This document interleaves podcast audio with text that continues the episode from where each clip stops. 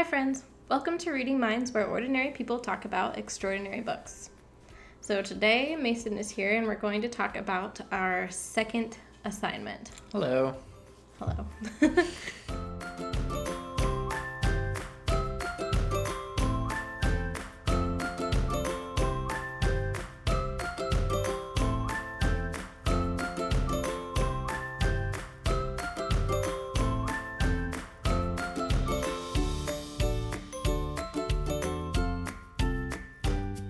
So, if you didn't listen to our episode called Sci-Fi is Just Fantasy in Space. Yeah.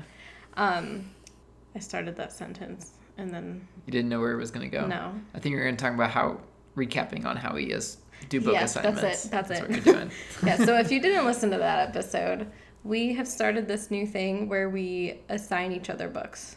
So, last time we talked in that episode, he read... Wow. What did you... Jane Eyre. Yeah. You read Jane Eyre, which is my favorite book, which you wouldn't have guessed based on that hesitation.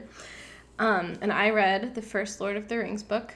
Yep. And basically, he assigned me all three Lord of the Rings books. So I finished the second one. And that's where I'm at. And he read A Conflict of Visions by Thomas Sowell, which is very different from Lord of the Rings. Very different, yeah. And Jane Eyre. It's different from everything. Let's just jump into it. We can start with me since basically this is just a continuation of everything that we talked about last time. Right. So go check out that episode if you want to hear my initial thoughts on Lord of the Rings. I will say the structure of the second book was very different. It is. Since the company kind of split off into two groups. Right. The first half of the book dealt with like Aragorn and Legolas and Gimli and all of those people, and the second half dealt with Frodo and Sam. And usually when I read books with two different sets of characters that we're following, it's usually divided up every other chapter. Right. And this was not. It was just half of the book. And I think that's on purpose, because basically you read through Aragorn and Legolas and you don't really know what's going on with Frodo and Sam. Right, and it fills in the gaps. Which captures, like, how they're feeling, because they don't know what's going on. Yeah. Yeah. Yeah. And so you read through their story without knowing what's happening. Yeah, and I honestly liked it structured like that, because Frodo and Sam are definitely the more lighthearted of the bunch, even though they're on, like, you know, the serious, the big mission. Going to Mordor. No big lighthearted deal. Lighthearted trip. Lighthearted. Just a stroll. But they're the hobbits. They're the fun ones. Yeah. Yeah. So it was kind of nice reading all of there was less history or less lore. Yeah. Right. That's the word. Lore in the second half, which was kind of nice to work through all of that in the first half and then kind of have a break. Yeah. And also get back to the main plot. Right. Yeah. Oh, I forgot. Yeah, again, I have forgotten major plot points that were going to happen in this book because my memory of the movies are just which is really bad. Nice. It is really nice. It's just it's all a shock. Yeah. Let's see what happened in this book that was shocking. Oh, Gandalf isn't dead. Because I know in the last book or the last recording, I was like, oh, I forgot Gandalf died, and I also forgot that. He didn't die. Yeah. Also. Yeah. So he's back. Well, he did die. He came back. Right. He's in white now. So that was a shock, a happy shock, but I have no idea what's going on in this book, or in these books. Yeah.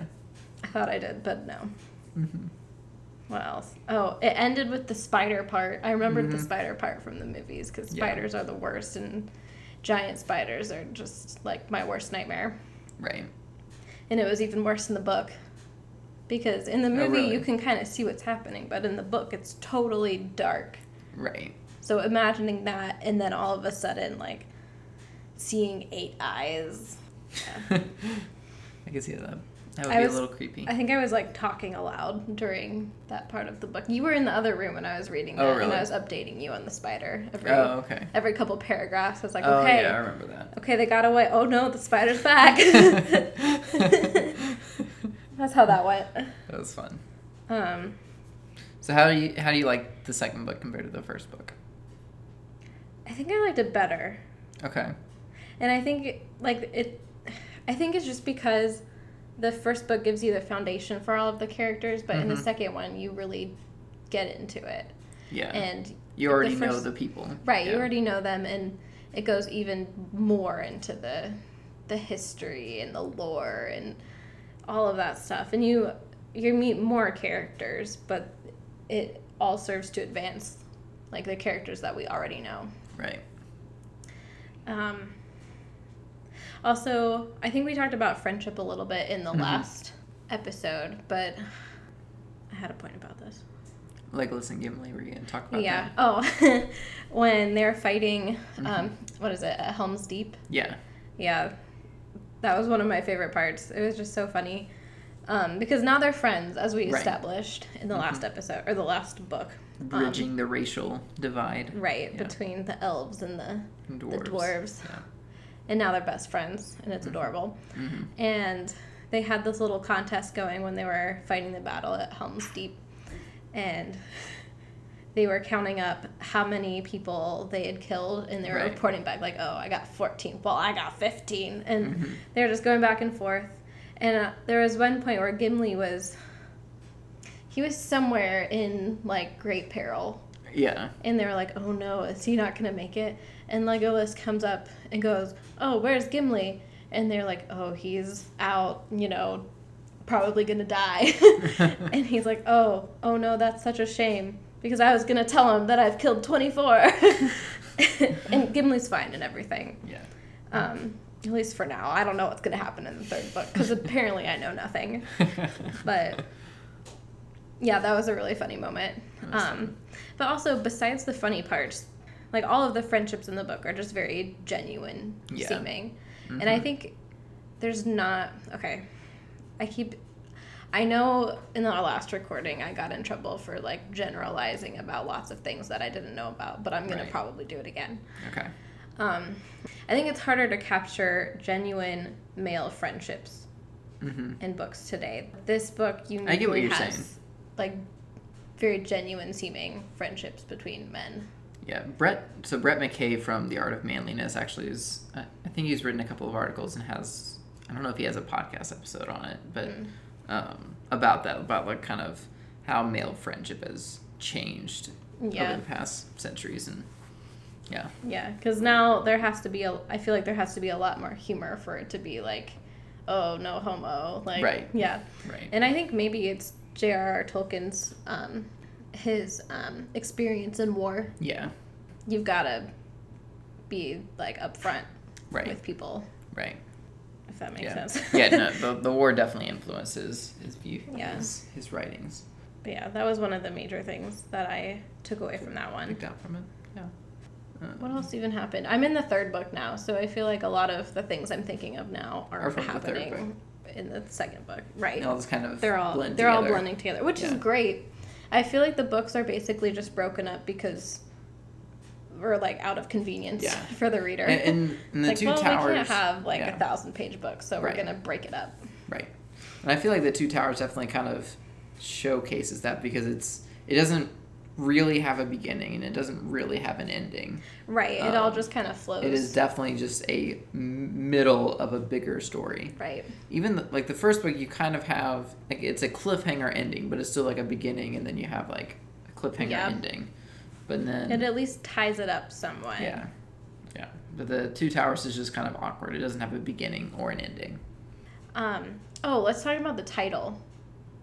Because you asked me what the two towers were, because he left it kind of ambiguous. And I had just read about Frodo and Sam going up to the teeth of Mordor, which is the big gate. And in that paragraph where they're going up to it, it said there are two towers on either side. So I was like, two towers, check. That's where the title came from. But no. He almost kind of retconned it, and it from what I've read, he was kind of pressed with a deadline and had to kind of give a title, and he wasn't very happy with it. Mm. And so later on, people debated back and forth, which two towers is he talking about? Is he talking about Minas Morgul and Isengard, or Orthanc? Is he talking about Minas Tirith and Helm's Deep. You know, what is... There's a lot of towers. There are a lot of towers, a lot of fortresses going on. I think Orthanc. Yeah. I think that's definitely one of them because that was a major part. Yeah, Tolkien in a letter eventually settled upon, I believe it was Orthanc and Minas Morgul were the two that he settled upon. Okay, so he decided after the title was given? Yeah. All right. Yeah. Well, and then, I just now thought the movies. So now Peter Jackson, his interpretation was Barad-dur and Orthanc. Which one was that? Barad-dur is the tower in Mordor. That's where like Sauron's eye. Those are both like evil towers, though. Right, that's the point. Orthanc, yeah. What do you think? Isn't there a good tower? Minas Tirith. Minas Tirith is a tower. Oh, that's what I was thinking. Or Helm's Deep. Minas Tirith, but Minas Tirith is more in the third book, right? Right. Yeah. Because at least in my brain, I feel like I've been seeing a lot of Minas Tirith lately. Yeah. But I can't remember where. No, the idea is it's talking about the alliance between Saruman and Sauron, because that's kind of the focus on the second book is. Yeah. Okay. Any more questions for me? I think that's it. Yeah. Not too controversial. No. I do want to name our child Theoden now. I never imagined that you would be the one in this place wanting to name a child after a Lord of the Rings character. And I never imagined that you would be hesitant about that. Like, you're the nerdy one. You're supposed to be, like, thrilled that I have come up with a nerdy name that I like. Yeah, but I also love my son. And... Okay, but listen, it could totally be normal because you can use all of the Theodore nicknames. Like, you could call him Theo but or at Teddy. Some point, he's going to have to tell the story about how... His mom read Lord of the Rings while she was pregnant and decided that he had to be named Theoden. That is a situation that's going to have to happen. I think it could work. I think it would be fine. People are naming their kids all kinds of crazy stuff now. That doesn't mean we have to name our kids as something crazy. It's not crazy. It means king. No, it would be a great name if it wasn't for, like, Lord of the Rings. Like, I could see it working out. And also Theoden's a great character. Yes. To aspire to be like. True. That is true. It's a good role model for our son. I love our son too. Anyway, sure that's the hot debate of today. Yeah. Yep. Okay. I'm gonna talk think I've exhausted. Well, I'm sure I haven't exhausted all of my thoughts on Lord of the Rings, but I think more of my thoughts are on the third book at this point. Yeah. So, talk about A Conflict of Visions. So. What Sowell said, Thomas Sowell, he's an economist, a relatively, typically, I say conservative, like in the pro-free market, right, leaning side of things. Yeah, and I had read that book in college for my comparative economic systems class. Yeah. So that was my experience with that book. And he's been talking about a lot of economic-y type things lately, and this is a very broad book, so I thought it would be interesting to him, which is why I assigned it to him, right? To you, yeah, because I've been Mason. Yeah, so I guess for a long time I've been thinking through like economic questions, like not just trying to understand the science of it, but thinking through the ethics, and also trying to understand from a law of nature, from a biblical like Christian perspective, what's the how does our Christian belief inform our views on economics? Mm-hmm. And really just kind of thinking through some assumptions that I hadn't questioned before and realizing that I didn't have as many answers as I thought I did, and realizing that things are probably more complicated than any sort of one holistic system can answer. So it's just been thinking through a lot of those kind of fundamental level questions. And so this book I really appreciated because it is just that. It's like he's trying to get behind the talking heads that you see on TV, you know, the quote liberal, the left and the right, or the, you know, the left and the right, progressive, conservative, whatever you want to, on, you know, CNN or Fox News, trying to kind of get past that and try to figure out what's going on. But even then, like it's because when he talks about the conflict of vision, there's two visions. He talks about constrained and unconstrained vision, and it has to do with kind of how you view, it's really just a vision of reality, like kind of almost how you can, it's not really a presupposition, so you can't like connect it to presuppositions. It's more of just an outlook, not now when I say like worldview, it's not worldview either. It's just kind of how you view or see human nature. But I was going to say, it's not a worldview. How you see the world. It's not a worldview. It's how you view the world. No. But anyway, so the two visions is constraint, or the constrained vision, the unconstrained vision. And it kind of sees how you understand reality. So is human nature reality? Do you fundamentally see it in terms of constraints, and we're just kind of trying to do our best within these constraints? Or the unconstrained vision, where you kind of see unlimited potential. Like, there might be some constraints now, but if we just think hard enough through the problem, we can fix it. So, and he does a really good job of not. It's you would think that it would be a polemical book, whereas like he comes up and it's really not. In fact, you could. If you didn't know, like I don't think from reading the book you could tell whether the author is more right-leaning or left-leaning. Right. And even then, like, it sounds like the constrained and unconstrained don't fall neatly into right or left-leaning camps. Right. But, because you can have, people, what would be someone on the right with an unconstrained vision?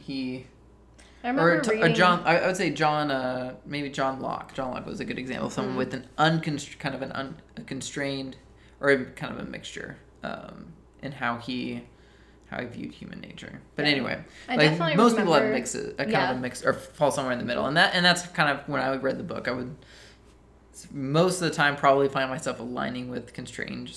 And like I said, that's just kind of how I view reality. There's a limit, in terms of limits, but he goes through several different questions. So after defining the visions and kind of what they are, he addresses how each vision approaches questions of justice, questions of equality, questions of social processes, questions of history or rationalism. Like how, one of the features of the unconstrained vision is that they tend to value the knowledge of an individual elite over. Say the decentralized or distributed knowledge of a group of people. In fact, sometimes they may not even have a concept of that kind of decentralized knowledge, whereas the constrained vision tends to emphasize a kind of almost unconscious knowledge that a society or a group of people possess that is not necessarily outlined in rational, logical, philosophical terms, but just kind of possessed as the people. And so that's why typically you can see people with a constrained vision are going to tend to favor market forces and the market system, because that's what it is. It's a decentralized knowledge system. The price system allows you to have knowledge about the economy, about production and supply and demand, without any one person having to have all the knowledge. Mm-hmm. But anyway. But again, like, you can't put individual philosophies into either camp, really. Because I remember reading it in college and thinking, okay, I'm constrained. This makes sense. And then turning the page and being like, wait a minute, what am I? And just not being able to fit into one camp exactly. And you can't even necessarily say that specific policies come from a constrained or unconstrained vision. So a good example would be like basic income, universal basic income. You would think that today that's typically associated with the left, left-wing economics, but that's not really the case. Like, Friedrich Hayek, who, pretty hardcore libertarian type, advocated for a basic income from a constrained vision, basically because, well, there's constraints on, labor has limited negotiating power towards compared to capital. So having a guaranteed income allows for labor to negotiate for better wages, essentially, to make sure that they can maintain their standard of living, and make sure that to ensure competition in the labor market. It basically, the basic income wasn't to, allow someone to make a living without working necessarily. It was to ensure that people had the choice and had the option to leave a job in order to promote competition and market forces. Because basically, without that, capital would have too much control over the market, and so the labor market would be distorted. Mm-hmm. and not as favorable to labor, which labor is kind of what makes everything work. So that's an example of someone with constrained vision advocating a policy that we would typically see as unconstrained. Yeah. Or say, like, Thomas Paine would be another. He kind of had an unconstrained vision, but people today kind of associate him with conservative right thinking. Mm-hmm. But when you look at how he advocates for things, it's definitely unconstrained in his view of humanity and reality. Another example would be kind of the opposite, where Thomas Malthus had a constrained vision and advocated for, was one of the first kind of alarmists about overpopulation. And now that is now a very kind of left progressive message. So you can't really, that's another how you can't really divide them up into right and left. So something, a policy that might be associated with the constrained vision in one era can be associated with people with an unconstrained era in the next. Like, you can be advocating the same policy from different positions. Okay. I have a question. Yeah. In this book, you kind of get these two new categories, the unconstrained and the constrained. Do you think that that's beneficial, or do you think, like, we have enough labels as it is? I don't think so it's not helpful in terms of, like, labels, because I don't think you should label yourself constrained or unconstrained. I think it might be when you're asking specific questions about, so that you can understand the definition of terms. So say when you're talking about, say, justice, and how two people, and this would be an example where I might kind of have a combination of the two, where, when you're talking about justice from a constrained perspective, that's primarily justice in the process. Like, the process is equal to everyone that goes through the process. Whereas justice from the unconstrained perspective is ensuring that reasonably equal outcomes. Personally, I think, even Scripture could kind of uses both definitions in some cases. Mm-hmm. Like, we can see it talking about justice primarily in what people on the right typically understand justice under the law, equal treatment under the law. But Scripture also talks about justice for the poor, and it means more than just equality under the law. Like, when it talks about justice for the poor, it's talking, it's meaning, ensuring that the poor who work have food to eat is justice for the poor. Yeah. So justice, so the benefit of the book is understanding that we might be using the same word to talk about different things, or power. Like, I really appreciated the chapter on power and how two people can have very different understandings of what power even is, where the unconstrained a lot of times tend to focus on economic power, and people with a constrained vision, like, the concept of economic power doesn't exist. It's not a thing, because you're not taking away the option that someone had before. Yeah, so it was really interesting to try to read it, or kind of difficult at times, not to read in terms of right or left. But by the end, he did a good job of showing how two people can advocate for the same policy from two different visions. A good example would be, like, so that basic income from Hayek. So Hayek advocated it for a universal income, or like a limited welfare state, from the constrained perspective, like basically saying people need to be cared for.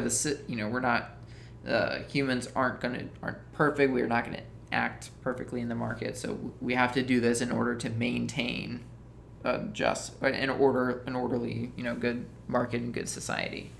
Whereas today we typically see that from people with an unconstrained vision, where they're viewing it in terms of they're believing that specific, certain individuals in government can better control the capital or the goods in the market than the society or the market as a whole. But we need the market doesn't work. We need people.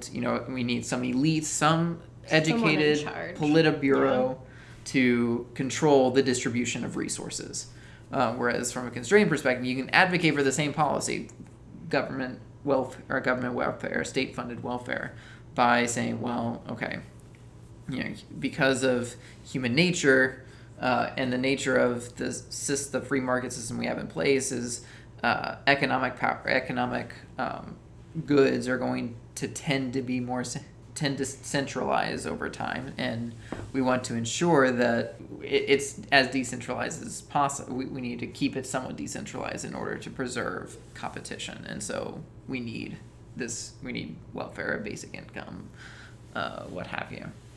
So that was another feature of the unconstrained vision. Is again, so unconstrained kind of focuses on the ability of an elite intellectual to solve humanity's problems.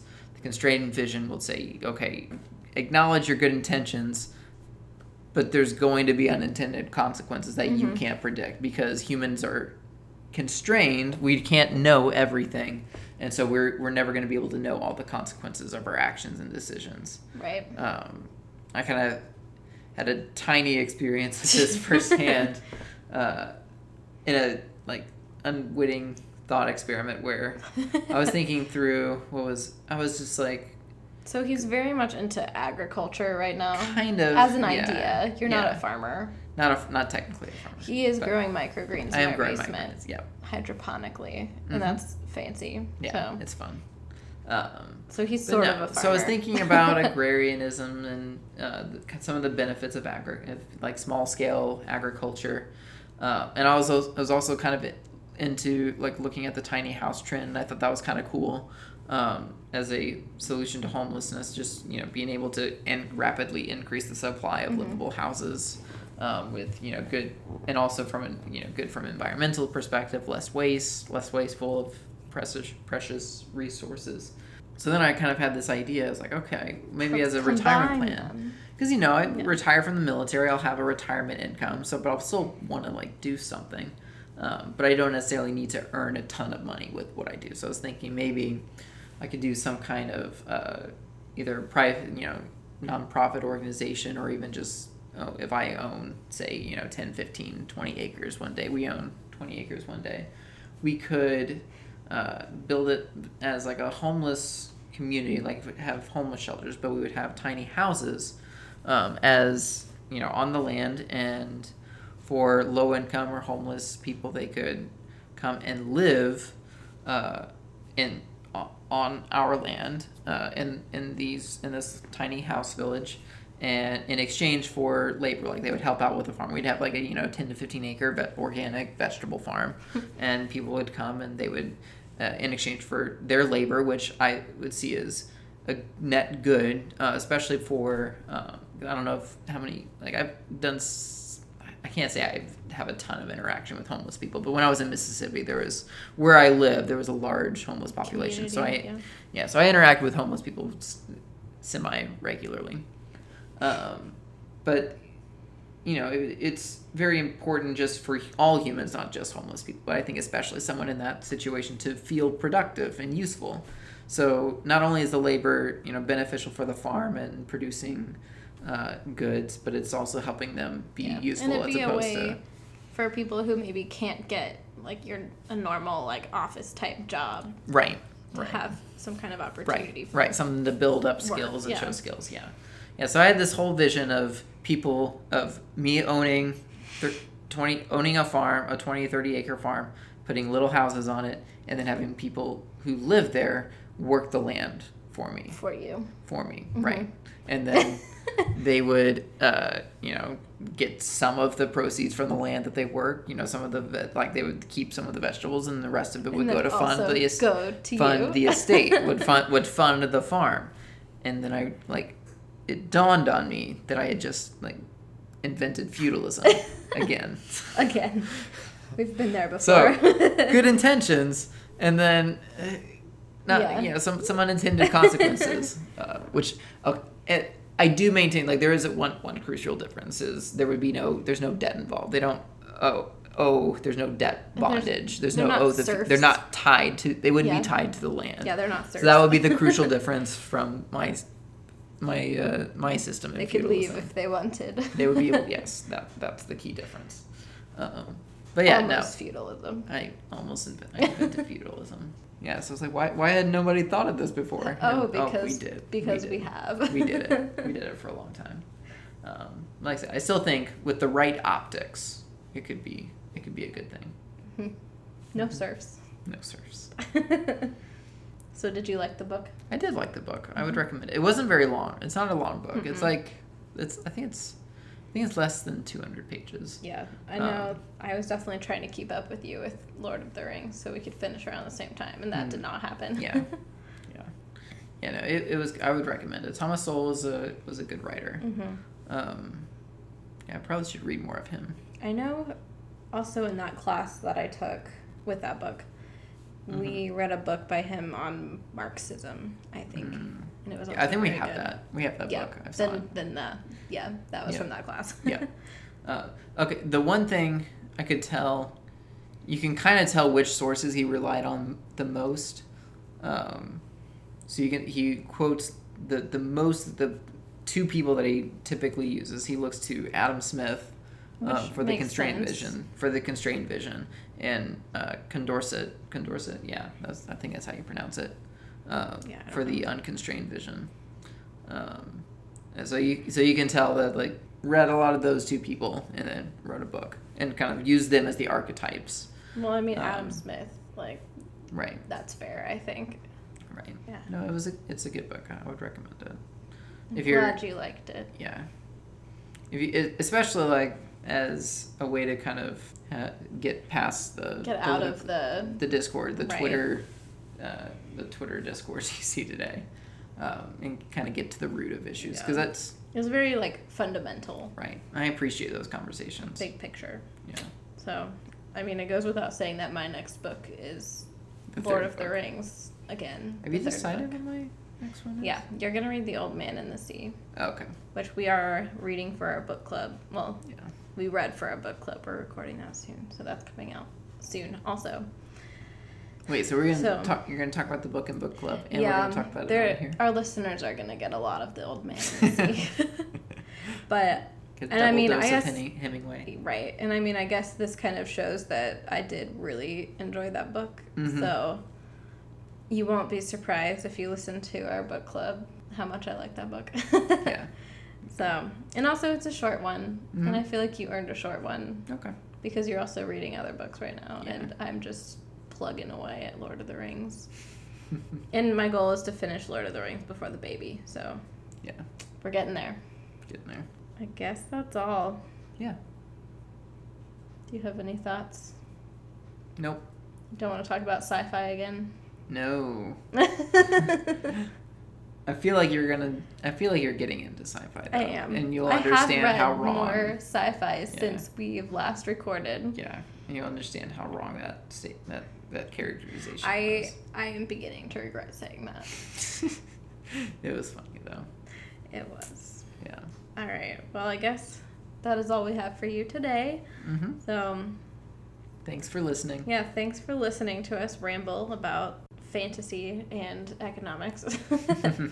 And we will talk to you whenever we finish our next books. Yep. Whenever that may be. So don't forget to subscribe to Reading Minds wherever you get your podcasts, and feel free to leave us a review, preferably a 5-star review, but I feel like that's not fair to us. I prefer 4-star reviews than that. That's don't say me. That. I don't say that to them. Fours. I like 4. I already have one 4-star. I want more 5-star. I feel when I read a 4-star review, I feel like it's more honest. Like a 5-star, I feel like someone just checked the box and moved on. Like if I see a 4-star review, I want to sit and read it because then that's someone that's actually critically thinking about something. Because no podcast is perfect. There's no actual 5-star podcast except for ours. Don't listen to Mason. You would like to be discoverable on Apple Podcasts and stuff. Yeah. That's why people leave 5-star reviews. You don't have to love it. You just want us to be discoverable. Mm-hmm. I was slightly joking, so do the 5-star. Sure. Anyway. Check the box. Okay, we don't need to talk about this anymore. All right. Is that all the things I need to say? You said all the things. I think I said all the things. Thanks for listening. Bye, friends.